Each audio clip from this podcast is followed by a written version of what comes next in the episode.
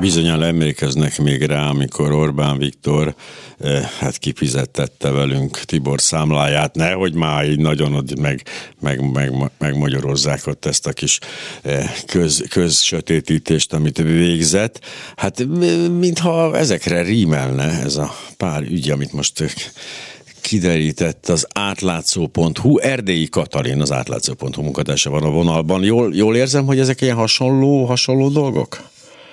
Jó reggelt, igen. Ah, Viszont annyival kicsit komolyabb, hogy itt maguk az állami szervek követtek el szabálytalanságokat. Ugye itt ők kaptak Európai Uniós támogatást azért, hogy a rendszereiket fejleszték, hogy az Európai Uniótól érkező pénzeket minél hatékonyabban és szabályosabban tudják felhasználni. Na de ez nem sikerült, úgyhogy durván 92 milliárd össztámogatásból közel 20-at vissza kellett fizetni a magyar kormánynak, úgyhogy ez azért egy fokkal még csúnyább szerintem. Hát ez csak izé nézőpont, nézőpont kérdése, de egyébként ez igen, hát azért mi tudjuk, hogy az újjáépítési pénzt rombolásra használjuk, meg hogy szóval vannak ilyen furcsaságok ebben az országban. Mik ezek a konkrét ügyek, mit lehet tudni ezekről? Ennek a programnak az volt a neve, hogy végrehajtás operatív program. Ez uh, még a Gyurcsány kormány idején indult, tehát 2010 előtt, és az volt a célja, hogy a 2007 és 2013-as uniós pénzügyi ciklusban Magyarországra érkező uh, uniós támogatásokat minél hatékonyabban tudja Magyarország felhasználni. Akkor Gyurcsány hibás. Akkor Gyurcsány hibás. Hát próbált Nem. ezt a Fidesz elsőtni, igen, csak az a helyzet, hogy ezt ők pörgették fel, tehát a gyurcsányék elkezdték, és akkor a Fidesz mondta is, hogy jó, hát a gyurcsányék nem elég hatékonyan tudják lehívni az, az uniós pénzeket, majd mi, és 2010-től felpörgették ezt a programot is, úgyhogy a szabálytalanságok is hozzájuk kötődnek. Akkor meg, igen. Volt az Emir, nem tudom, hogy ez mond-e valamit, Emir? vagy a kedves hallgatóknak, igen, ez egy ilyen ez egy ilyen informatikai rendszer volt, amiben az uniós támogatásokat, pályázatokat összesítették, kezelték, stb. Ezt kifejlesztették egy magáncéggel, aminek még a gyurcsányék adtak megbízást, de aztán a Fidesz ezt kizárólagos tette számukra, aztán meg államosították a céget, az egyik tulajdonos nem akart, hogy államos. Ja, hogy ne, nem hogy akart ne. eladni az államnak, de az uh, mégis eladta, és aztán néhány napon belül elhunyt szegény. Ez egy ilyen elég ikonikus sztori volt 2014-ben. És ijesztő, és ijesztő hát történet nagyon. volt, de nyilván mindenkinek megvannak az elméletei, de hát nyilván ez csak ez, ez, ez lesz az a dolog, ami egy ilyen sötét foltja lesz a magyar, magyar gazdaság történetnek. Tehát ez, igen, erre emlékszünk, a kód, a kód néven futott ez a dolog, hogy Kirill van a kód, emlékszem igen erre a, erre a problematikára. Mi volt még ebben a csomagban? 20 milliárd jött össze az egészből. Hát ebbe belegondolunk egyébként, mondjuk 20 milliárd, ez ugye nem, nem egy olyan nagy pénz. Hát, de ha azt számolod, hogy 90 milliárd volt az összes hmm, úgy projektköltség, tehát abból 20 azért az elég kellemetlen. És ugye ez úgy adódik össze, hogy ugye több kisebb projekt volt ebben, meg ilyen részfeladatok, és volt, amelyiknél csak ilyen kicsike szabálytalanságot talált az Unió, ott azt mondták, hogy a pénz 10%-át kell mhm. visszafizetni, volt, ahol 25-öt, és ennél az emírnél 100%-ot. Tehát a teljeset, az egészet úgy, ahogy oh. volt szabálytalannak ítélték. Oh. És hát ugye még ami érdekesség ebben a sztoriban szerintem, hogy nem túl közismert dolog, de 2013-ban a Fidesz hozott egy kormányrendeletet, ami szerint az ilyen szabálytalanságok miatti visszafizetést az államkassa fizeti, hogyha uh-huh. az érintett kedvezményezetnek nem áll módjában, és ezt általában ugye arra hivatkozva oldják meg, hogy ennek a projektnek a megvalósításához nemzeti érdek fűződik, uh-huh. és ez ugye ez, ez egy nagyon könnyen bármire rásüthető gumiszabály. És hát ugye nyilván a miniszterelnökség is az államkasszából működik, de itt azért kicsit vicces volt, hogy információink szerint a miniszterelnökség szólt, hogy neki, neki nincs erre 20 milliárd ezt visszafizetni, és akkor próbálták ne ebből a kormányrendeletnek köszönhetően egy másik állami zsebből legyen erre pénz.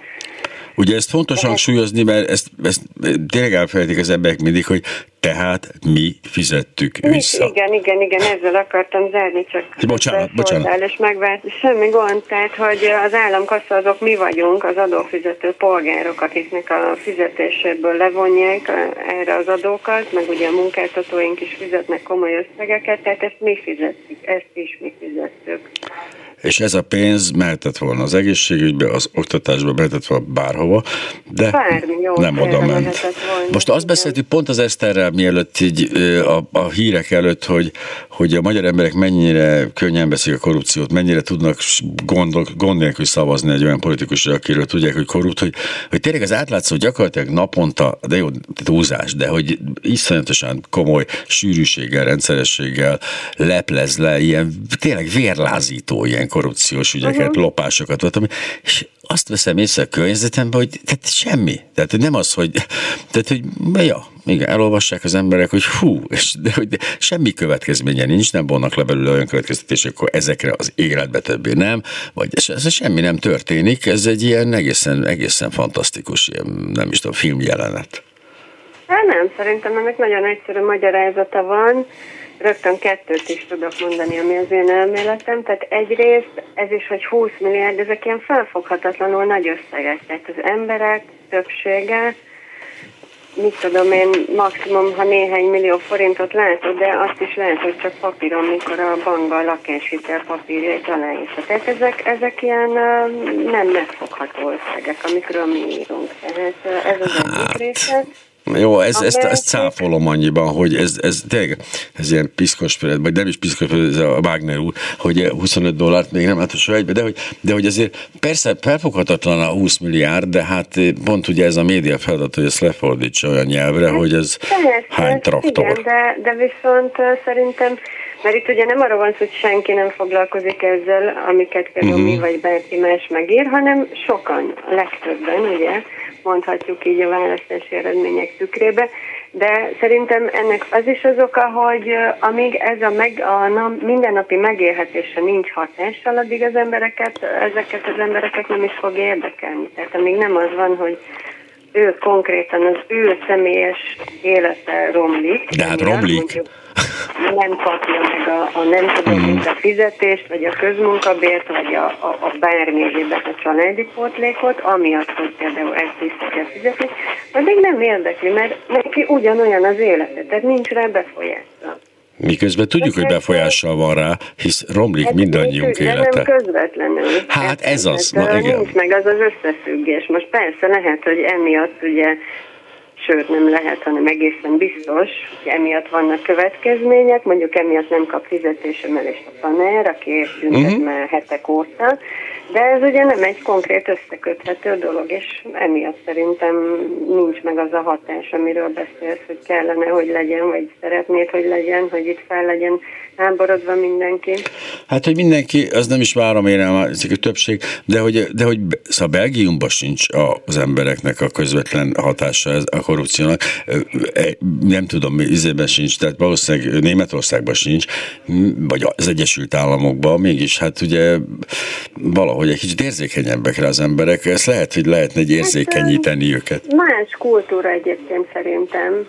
Tehát uh-huh. egyszerűen szerintem azért nálunk nagyon bele van ivódva az, hogy ugye kicsibe is nagyon sokan hazaviszik a gyárból, irodából, vagy hazavitték legalábbis régen, és ez valahogy így megmaradt, hogy akár a génkacsot, akár nem tudom, egy kiló kávét, vagy ami maradt, tehát így, így kicsibe azért ők is megcsinálták a saját kis bizniszeiket, és ilyen összekacsintósan, hogy na hát a nagyok is persze. Meg hát ugye ez a, ez a vélekedés, hogy hát minden politikus lop. Tehát itt ilyen, mm-hmm. ilyen egyfajta szokásnak tekintik, vagy én nem is tudom. De ez nem frusztrálja például, például konkrétan az átlátszó.hu újságíróit, munkatársait? Hát engem egyáltalán nem frusztrál, mert én nem azért írok, hogy most, mit tudom én, választási ítéletből jön el ezen, vagy, vagy nem tudom, rendőrségi nyomozás induljon, vagy elmarasztaló bírósági ítélet szülessen. Én újságíró vagyok, én azért írok, hogy hogy írjak. Tehát, hogy én azt gondolom, hogy az én feladatom, az én munkám az, hogy ezt meg az ilyen ehhez hasonló eseteket megtaláljam, feltárjam, bemutassam, érthető formában az olvasók elé terjedtem, tehát információt nyújtsak. Aztán, hogy ezzel mi történik, az már nem az én dolgom, és nem az én felelősségem. Nekem a krónikát. Nagyon szépen, nagyon szépen köszönjük ezt is, a munkát, amit végeztek, és ezt is ez, a rendelkezésünkre álltatok. Köszönöm szépen Erdély Katalinnak, az átlátszó.hu munkatársának. Köszönöm szépen.